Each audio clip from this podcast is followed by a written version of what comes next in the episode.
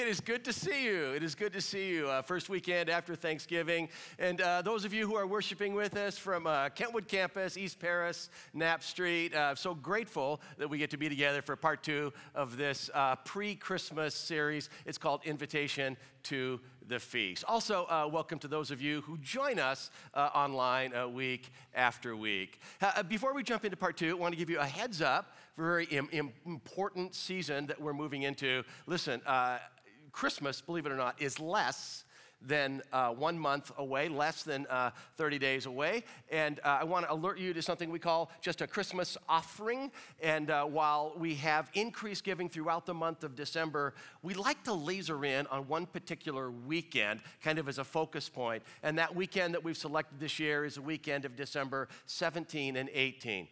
Now, those of you who are newer with us, let me break this down uh, just a little bit for you. Uh, Ada Bible Church is...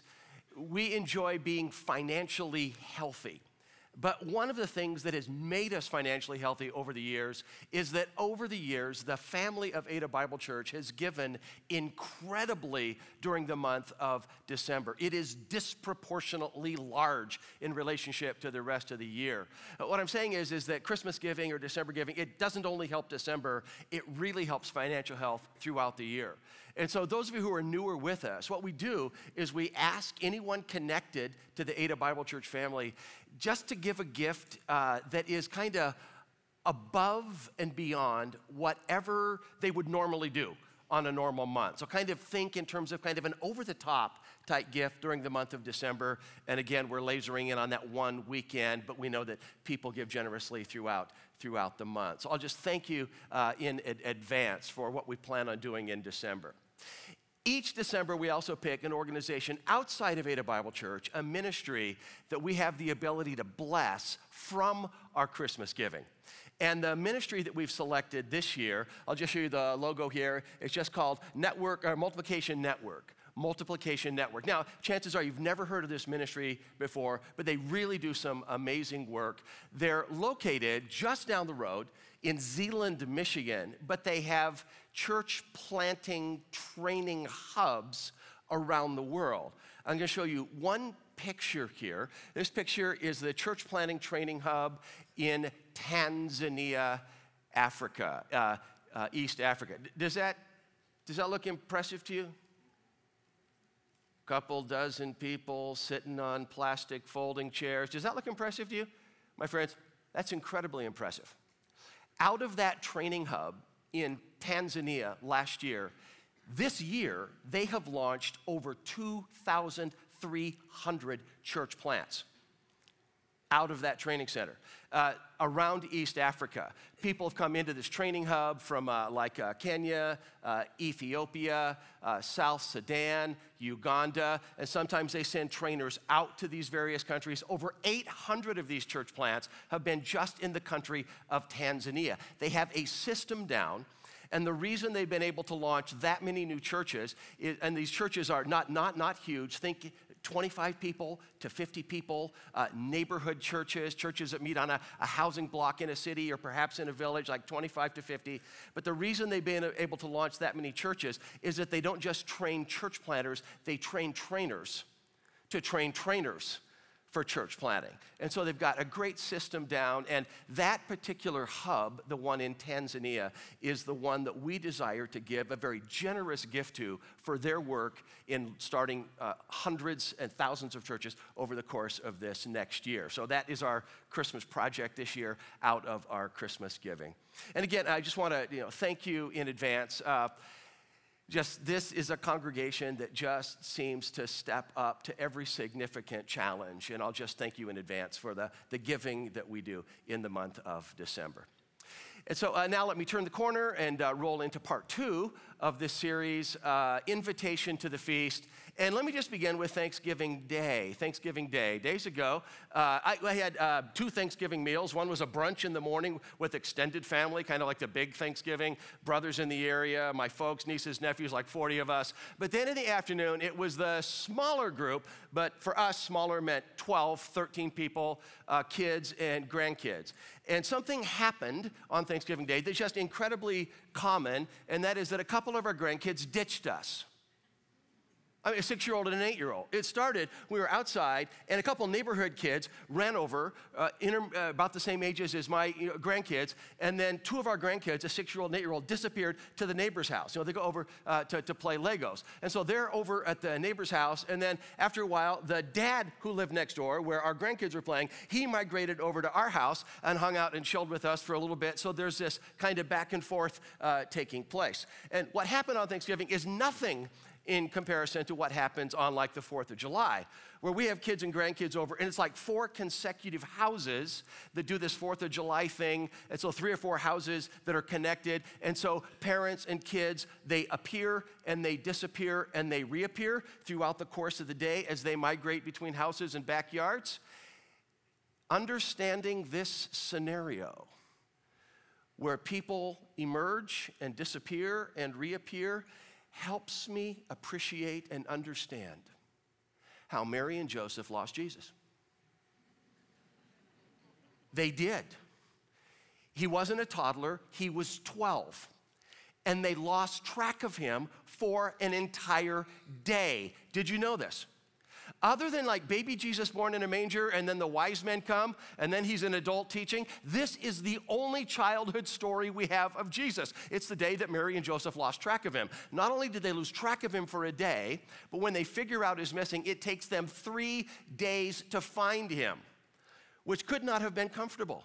We had one job, raise the Son of God, the future Messiah, and we lose him for three days. And the reason they lost him was because they were on a road trip. They were on a road trip. Now, some of you are familiar with this story where Mary and Joseph lose track of Jesus for about three days. But do you know, do you know when that event took place, when Jesus was twelve? Do you know what the occasion was? Do you know what the road trip was? Here's a cycle of the major feasts of Israel, three major pilgrimage feasts, where people had the habit of migrating to the city of Jerusalem for a major feast. They're called Passover, Pentecost, and Tabernacles. One is spring, one is on the verge of spring, summer, and one is a fall festival. The event where Jesus gets separated from his parents for three days is Passover. The road trip they're on, they have traveled to Jerusalem for Passover, and now they are returning home to Nazareth. That's when they lose track of Jesus. And so uh, of these three major feasts in our uh, series, Invitation to the Feast, today I get to talk about Passover. Next weekend, Pastor Aaron Bewer is going to talk about the Feast of Pentecost. Then I come back and talk about the Feast of Tabernacle. So we're going to kind of do a deeper dive on each of these three feasts. And what I'm hoping for you today, what I'm hoping for you today is that when we end our conversation about Passover, I hope that there's just this moment where when the service ends, you're kind of glued to your seat for just a couple seconds, and you just kind of go, wow. I hope that what happens in your spirit today is that you have an elevated sense of awe, and that you have an elevated sense of awe, of wow, for the welcoming hand of the rescuing God. An elevated sense of awe for the welcoming hand of the rescuing God. I've unfolded today's story with four elements of the Passover festival, four elements. Element number one just has to do with traveling together. Element number one is just uh, traveling together. Now, let's start with that story where Jesus gets separated from his parents when he's a, he's a seventh grader, in our words. He's like twelve years old.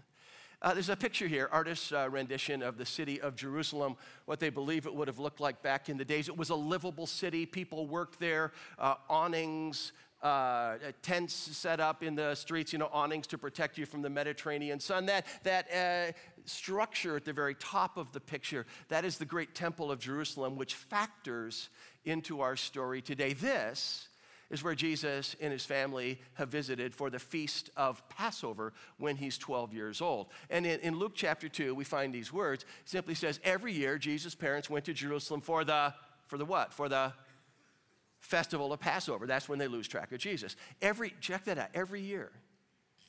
Every year, Mary and Joseph traveling south to Jerusalem for this festival of Passover. What this means is that Jesus was probably in the city of Jerusalem celebrating Passover with his parents when he's a six-year-old, when he's a nine-year-old, when he's ten, eleven, twelve, fourteen, year after year after year.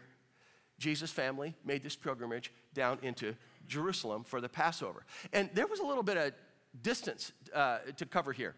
Uh, just a, a map showing you where Jesus lived and where Jerusalem is. Uh, that dot in the north, that's like where Nazareth is, where Jesus is raised. Uh, Jerusalem, the dot in the south. Now, as the crow flies, I think that's like sixty miles.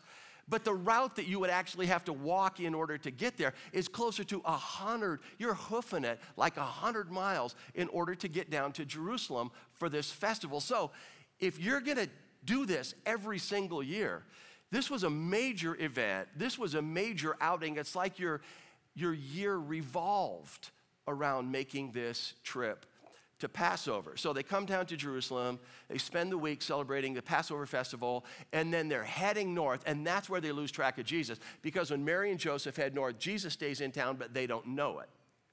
And they don't know it until the end of the day. Uh, Luke two continues, where it just says, thinking he was in their company, they traveled on for, like they travel on for a whole day. What, did they cover like fifteen or twenty miles? Then they began looking for him among who? Among Help me here, among who? Among your relatives and friends. That's how you lose track of someone. Don't imagine Mary and Joseph and Jesus traveling down alone. Imagine them in a larger group of cousins, aunts, uncles, other people from the village of Nazareth, friends that they pick up along the way, extended relatives that they pick up along the way. But it's not like they're like traveling in this tight, cohesive huddle together.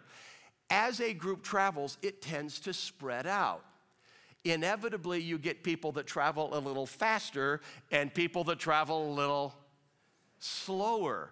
And so the idea is, okay, you all know where we're going to end up tonight. We're going to end up in this village where we'll camp out, or there's this orchard, this orchard where year after year we know the people, we camp out in this orchard. And so you have a destination, but then the group spreads out. And Jesus, a responsible twelve-year-old, Mary and Joseph, particularly if they had younger children to tend to, they lose track of Jesus, and it doesn't bother them. He's with the cousins. He's with other family members, because it's a type of setup where kids would appear, disappear, and reappear throughout the course of the day. But here you come to the end of the evening where it's time to regroup, and you go, I thought he was with you. I thought he was with you. He's not with us. You haven't seen him all day. And Mary and Joseph head back to the city of Jerusalem, I believe in a little bit of a panic, and they don't find him. And it takes like them three days to find him. And finally, when they locate their son, uh, he's in this place right here. He's in the courtyards of the temple up on the hill. And when they find him, here's Jesus, a twelve-year-old, asking the elders of the city, asking the religious elite of Jerusalem questions and interacting with them. And the crowd is watching this kid interact on an adult level uh, about weighty issues and great questions. And Mary and Joseph, they walk up. You know, Joseph is a carpenter from Nazareth, and there's a twelve-year-old, and he's like interacting with these religious leaders. And Mary, she's kind of unglued. She's like, you worried us sick. And Jesus looks at her, and he says something like, didn't you know that I had to be in my Father's house? Didn't you know I had to be about my Father's business? And already as a twelve-year-old, it's like Jesus is saying, I know who I am. I know who I am. So while we really feel for Mary and Joseph in losing track of Jesus for three days, we envy the type of setup and the type of scenario where there's trusted company, where you could lose a kid for four or five hours and not worry about it, because they're traveling together.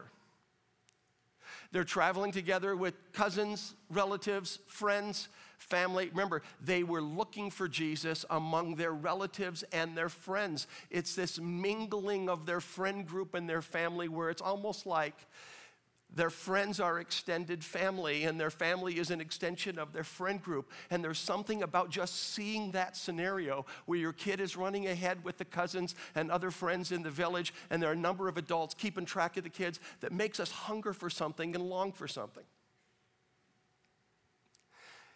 My friends, From a sociological standpoint, we do right now live in one of the most disconnected, isolated, lonely cultures the world has ever seen.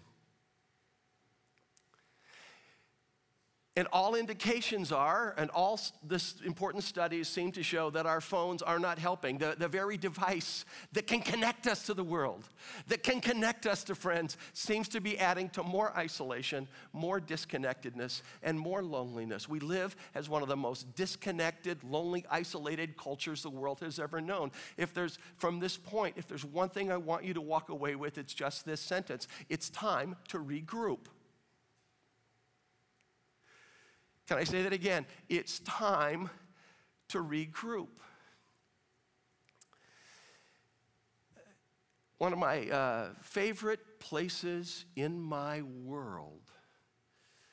I mean, I've, I've traveled quite a bit, but if I had to say, what is your favorite place on the planet? My favorite place on the planet is feet away from my back door. It's this spot here. It's a fire pit in the corner of our yard where numerous evenings over the course of the spring, summer, and fall, it's a gathering space, sometimes for deep conversations, sometimes for light conversations, sometimes for friends trying to wrestle down a complicated issue, more often just as a place to introduce new friends to old friends, or to gather with family or with neighbors or with friends, people we haven't seen for a while. Number of evenings a year, I'm out there with other pastors, hanging out. How are you doing? How are you doing? How's it going? What are you thinking?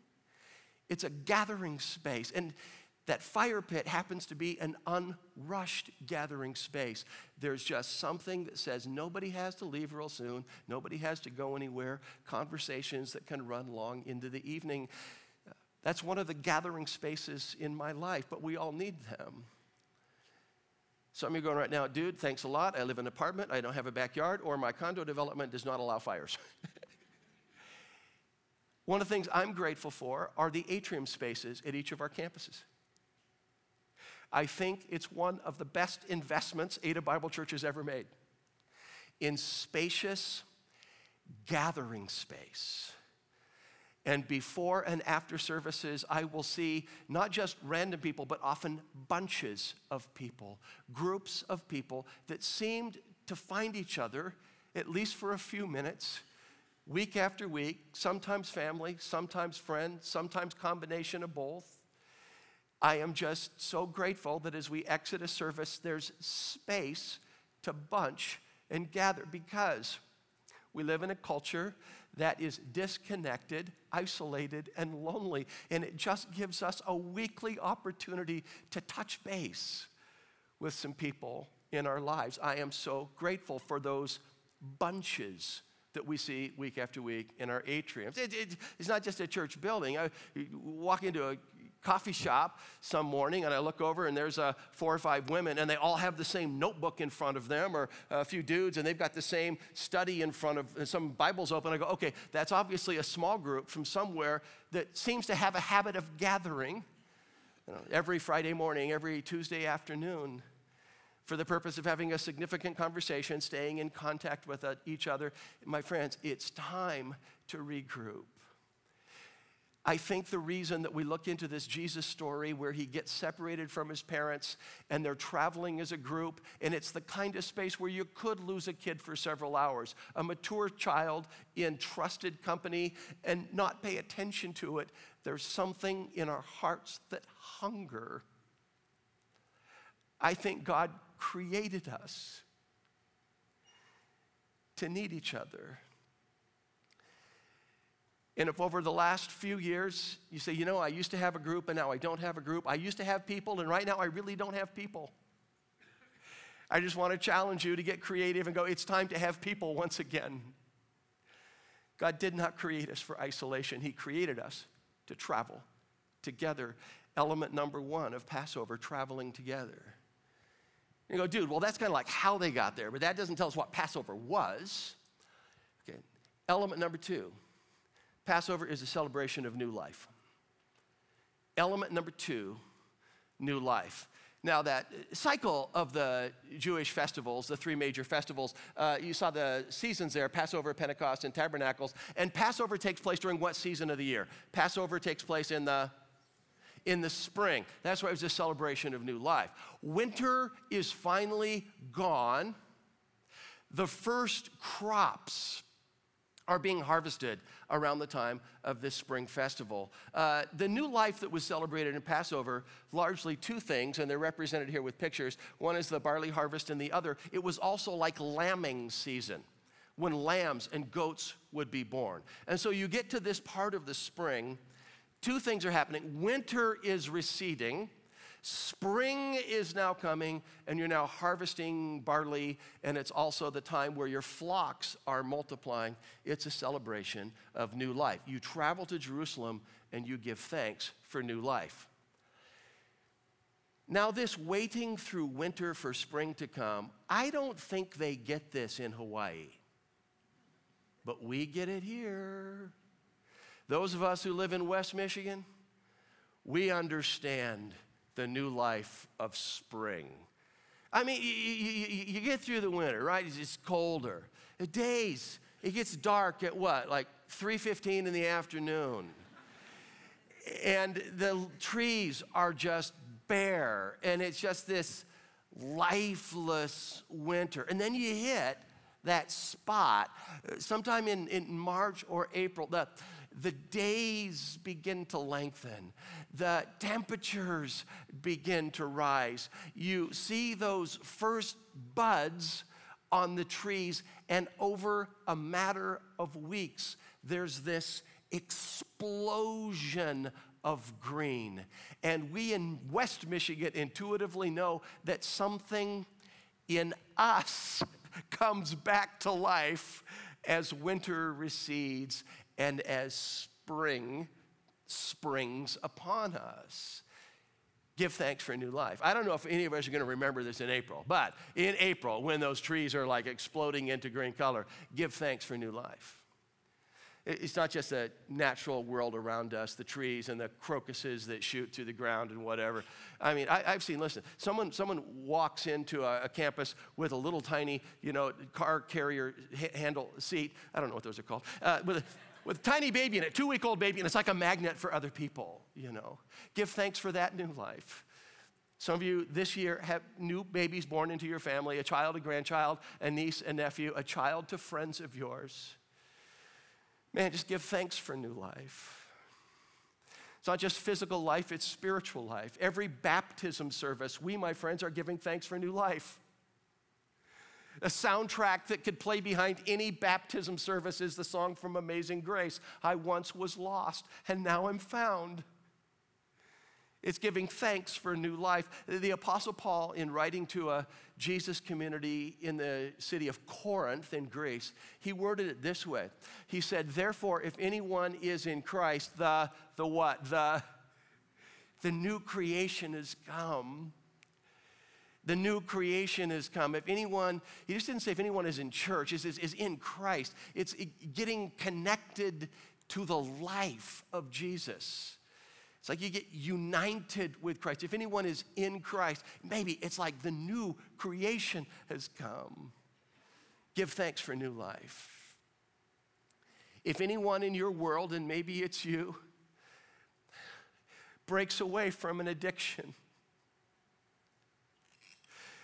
begins to acknowledge and separate yourself from a damaging life pattern and habit, I'm just telling you, give thanks for new life.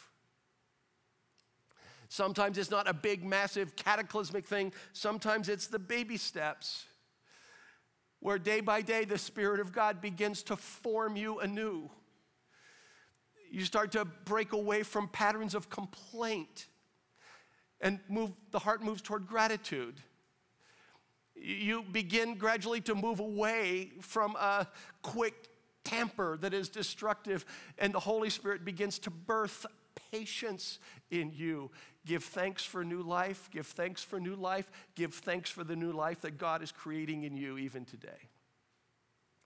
Second element of Passover, it was a harvest festival. It celebrated the new life. But Jeff, apart from the harvest thing, didn't like Passover look back on this like event in their history? Absolutely. Element number three had to do with collective memory. Element number three, collective memory. Now, there's something we showed last week, and it was that each of these major celebrations, each of these festivals, Passover, Pentecost, and Tabernacles, had a harvest component, but also a what? Also a history component. That is, it was a harvest festival, but it was also an opportunity to remember something in your sacred history. So what was it exactly that Passover remembered? What was it that Passover remembered? Uh, Fourth of July. Fourth of July remembers the Fourth of July in seventeen seventy-six, when some very uh, courageous representatives from thirteen English colonies signed a document declaring that they were now independent of English rule. It was a declaration of their independence from England. Uh, that's what Fourth of July remembers, the signing of the Declaration of Independence from seventeen seventy-six. Christmas, Christmas remembers the birth of Jesus. Easter remembers the resurrection of Jesus. What did Passover remember? What historic event did Passover remember? Passover remembered your escape from Egypt, where you were enslaved for generations. Uh, Egypt here, excuse me, around the corner from Israel, generations of slavery. During a famine, the sons and daughters of Jacob had migrated south to Egypt in order to find food. They stayed there. After a while, they grew so populous, the Egyptians enslaved them as a slave group. It was hard, it was difficult, it was terrible, it was horrible, and it was long.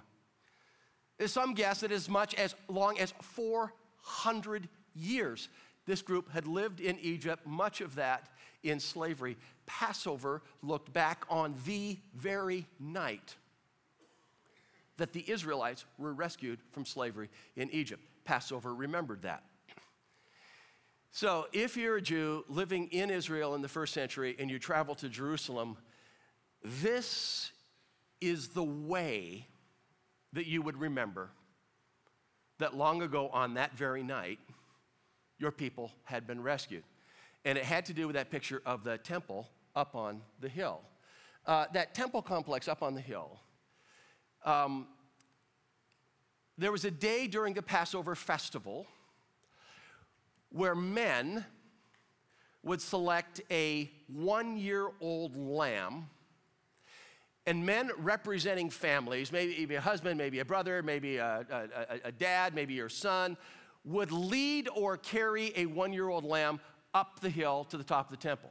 Hundreds and hundreds and hundreds and hundreds of men at the same time, leaving houses, leaving streets, leaving alleys, merging into the major entrances of the temple, ended up being thousands of lambs being carried or led up the hill into the temple area. I want you to hear it. Not the bleating of a lamb, but the sound of hundreds, thousands of lambs being carried up the hill. What you are carrying up the hill is dinner. Your dinner for that night. And so I know that we have children in the room and some people with queasy stomachs, so the lamb is taken up into the temple courtyard and it is dispatched.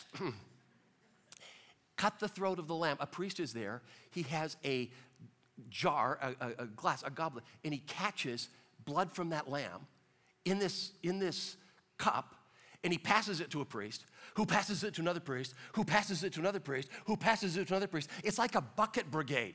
And it's passed all the way down to this uh, altar where there was a flame burning, and at the base of the altar, the blood is poured there, and then a bucket brigade sending the glass, the jar, back to the place where the sacrifices were being made. And this was an assembly line. No sooner had your lamb bled out that they hung it on a hook, skinned it, cleaned it, and handed back to you. And this would only take minutes because of the hundreds of lambs they had to process, thousands of lambs they had to process in a very short number of hours. And so as other people are carrying their lambs up, you're carrying the lamb carcass down, and the aroma that must have filled the city, because grills are going on every rooftop in the city as people are then roasting these lambs. If you were, if you were not hungry before, you were starving now, as you just heard the aroma coming from all these grills with these lambs that were broiled. And then you bring the lamb back to where your family is seated, and you had the Passover meal. Now, at, at this table, I only have three chairs. Their tables would have been much longer, or a number of seating areas joined together, because one of the regulations was none of the lamb can be left over till tomorrow. You have to eat it all tonight. And you go, how does a family of three eat an entire lamb? The idea is you can't. You get together with another family. You then invite some friends in. Some people have no place to go. And so a consequence of this, none of this can be left over tomorrow, kept you from celebrating the Passover as an individual. It turned it into a community event where a number of smaller families would join together to do this together. It, a consequence was it turned into more of a community event. So you might have some fifteen, eighteen people there to enjoy this lamb together. And someone would have the responsibility at the Passover dinner, the dad, a son, someone, to retell the story of what happened on that night years ago. And so in one way or another, the storyteller would say, we were slaves in Egypt, and it was long, and it was hard, and it was horrible, and we were not free. And God sent a deliverer by the name of Moses, who went to Pharaoh, who said, let my people go, and Pharaoh said, not gonna happen. And for the centuries of slavery we had suffered, God began to send his judgment on the Egyptians. And Pharaoh's hardened heart and reluctance and unwillingness and stubbornness in letting us go. There was an infestation of frogs.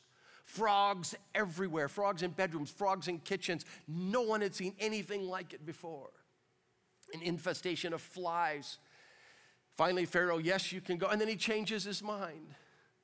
And then hail falls and wipes out the crops, and then locusts swarm in and devour what the hail didn't destroy. Plague after plague after plague of God's judgment. And still Pharaoh hardened his heart and ref- hardened his heart and refused to let us go. Finally, plague number ten. The angel of death passes through the land of Egypt, and the firstborn son in every Egyptian family dies. But in the slave families, the Israelite families, through Moses, they were commanded to take a lamb, kill the lamb. That lamb was for dinner, but they were to take some of that blood from that lamb and take a bush called hyssop, dip it in the bowl, and wipe it on the sides of the door and at the top of their door. And that night, when the angel of death passed through the land, the angel of death would skip their house. The angel of death would pass over their house. The angel of death would pass over their house. This meal, the Passover, remembered that a lamb took the place of your son. And the next day, the Egyptians exited us from Egypt. We were expelled. It wasn't just that we escaped. It's like God rescued us through the lamb that took our place. And so all the elements of the, the meal, there were, in Jesus' day, uh, several times where wine would be uh, consumed uh, for various blessings. But there's also uh, bitter herbs at the table. And if you had a smaller child taste some of the bitter herbs, and the smaller child goes, yuck, You go, yeah, that's to remember that our slavery was yuck. Our slavery was hard, and our slavery was bitter, and it wasn't good. And the bread was a very unique, special kind of bread. We call it unleavened bread. It's basically bread made without yeast, because they left Egypt in such a hurry, there was no time for their bread to rise. It's like, make it quick, get it in the oven, have something to eat. You are going to be out of here soon. And so it's like generation after generation after generation of slavery, and then suddenly they're evicted from Egypt. And so they would have bitter herbs. They would have uh, bread made without yeast. And this is the way they would remember their rescuing God. This wasn't an event in their history. This was the event in their history. So year after year after year after year, they come to Jerusalem. They carry a lamb up the hill. The lamb is dispatched. The blood's poured on the uh, base of the altar. They come back down, the unleavened bread, the bitter herbs, and they retell the story because they needed to remember the story. It needed to be grafted into the collective memory of this people. It's element number three, collective memory. Element number four, I think, is the most important one for us. Element number four, I think, is the most critical one for us to understand. Element number four has to do with the Passover lamb. Element number four, the Passover lamb. I'm going to describe a story that takes place in our Bible, in the life of Jesus. If you've been around church a bit, you'll have an advantage on picking up what story this is. There's a story where Jesus is heading into the city of Jerusalem. He's like on a donkey, and people along the road, they begin to take palm branches and like wave palm branches, put coats in the road in front of him, put palm branches in front of him, and people begin to yell, uh, Hosanna, blessed is he who comes in the name of the Lord. Are you familiar with this story? Some of you have been around church at least a little bit. What day do we call this? It's called something Sunday. What do we call this? We call this what? We call this Palm Sunday. Uh, and the event, we, we call it Palm Sunday because that's when it happened, but the event is called the Triumphal Entry. I have a question. What are people doing along the road? Jesus is traveling into the city of Jerusalem, and people along the road begin to take palm, la- palm branches and begin to yell, Hosanna to the Son of David. What are they doing out there? What are people doing along the road? What they are doing along the road is that pilgrims in the north are heading south because it's Passover week. Did you know that? Palm Sunday, Jesus riding into Jerusalem, the reason there's this parade of people, the reason there's this huge bunch of people entering the city of Jerusalem with Jesus is because they are heading into Jerusalem for Passover week. It's festival week. Did you know that? The week that Jesus gets executed is during the Passover season. In the spring, during the Passover feast, during the Passover holiday. Many of Jesus' miracles were done up north in the region of Galilee. As Jesus is heading into Jerusalem, he is surrounded by his fan base. Furthermore, people would camp out in the orchards and gardens outside the city. When they hear the noise and they recognize Jesus, they join in the group. That's why there's this parade of people. That's why Jesus has this entourage as he heads into the city of Jerusalem. It's the pilgrims entering Jerusalem for Passover feast. Now, that's on Sunday. What's he do Monday, Tuesday, Wednesday? He's here. Monday, Tuesday, Wednesday, he's in the courtyards of the temple. He's teaching. He's being interrogated. Two things are happening on Monday, Tuesday, and Wednesday. His popularity is rocketing as people listen to him and see how wise what he says is. A second thing that's happening is animosity is hitting a boiling point where the religious leaders are going, this guy's got to go, and he's got to go now. Jesus enters Jerusalem on a Sunday. The crucifixion is on a Friday. But after teaching in the temple courtyards, the same place he had been as a twelve-year-old, questioning the religious leaders and engaging in conversation, Thursday, Early Thursday, his disciples come to him with a question on Thursday. You know what the question was? question was this: where do you want us to go and make preparation for you to eat the, the Passover? It's that day. It's time for that meal. His disciples come to him. Where do you, where do you want us to go and get the meal ready? Now, the meal that Jesus shares with his disciples, we remember it like this. We call it the Last Supper. There's Leonardo da Vinci's, you know, painting of the Last Supper. And yes, it is the Last Supper, but the meal that Jesus is eating is this meal. The meal that Jesus is eating with his disciples is that one day a year when you look back and say, on this very night, God rescued us. On this very night, a lamb took our place. He's at that table and that meal with his disciples. And he flips the script. He takes bread without yeast, which was supposed to remember leaving Egypt in a rush, and he alters the meaning. Jesus takes this bread, he breaks it up, and this is what he says. He said, "This is my body given for you, and do this in what? I do want you to remember, I want this to be absorbed into your collective memory, but now I want you to remember me. This represents my body, which is going to be given for you." And then he takes the cup of wine, which was used for a number of reasons at the Passover meal, and this is what he does with a cup of wine. He says, "This cup is the new covenant in my blood, which is poured out for you." He's saying, listen, it's not just long ago there were Passover lambs and the blood went on the doorposts and on the sides of the door so that the angel of death would pass you over. Uh, I want you to know that my blood is going to pour out of my body to rescue you. Do you realize what Jesus is saying here? What Jesus is saying here is, I am the Passover lamb. It's me. All of those centuries, all of those ceremonies, they were pointing to me, where I would come and be the lamb to take your place. We need to remember that Jesus is our Passover lamb who came to take our place.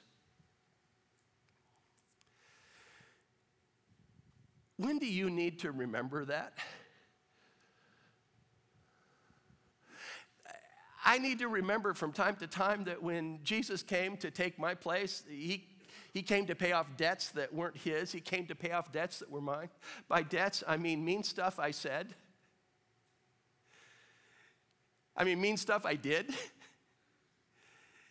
He is my Passover lamb who came to take my place. By debts, I mean the good stuff we didn't do, the good stuff that was right in front of us, and we just kind of neglected it, procrastinated it, or flat out ignored it. He is the Passover lamb who came to take your place, who came to take my place. When do you need to remember that? I need to remember that when I'm feeling pretty good about myself. You know, God, you kind of deserve me. And then I remember, dude, you were incapable of self-rescue. And God was merciful and loving and gracious. He sent Jesus as the Passover lamb to take your place. I need to remember that when I'm feeling pretty good about myself. And we need to remember that when we are feeling despicable. Uh, if you ever feel like you're kind of a lost cause, Passover lamb, Jesus came to take your place. I think we need to remember this when we're called upon to love somebody who really doesn't deserve it. Remembering that Jesus, our Passover lamb, came for us when we didn't deserve it. In those moments where you feel lost, where you feel lost and you feel hopeless, in those moments when you feel unloved, I think in those moments, we need to recall, we need to remember that Jesus, the Passover lamb, to take our place, and this means that you're infinitely treasured, and you're infinitely loved. What I've been trying to say is this, and reflecting back on the Passover, is this, that God invites you to the feast. Something in our spirit should just go, wow. Something should be in awe at the welcoming hand of the rescuing God, and that we, that we are invited to the feast. And so, gracious God, in this season, this holiday season, remind us of your goodness, remind us of your grace, remind us of your rescuing hand, remind us that the story that you're telling is long and it's good. May we respond with hearts that respond to you for reaching out and down to us. We ask this in the name of Jesus, the Lamb of God. Amen. We'll see you next week.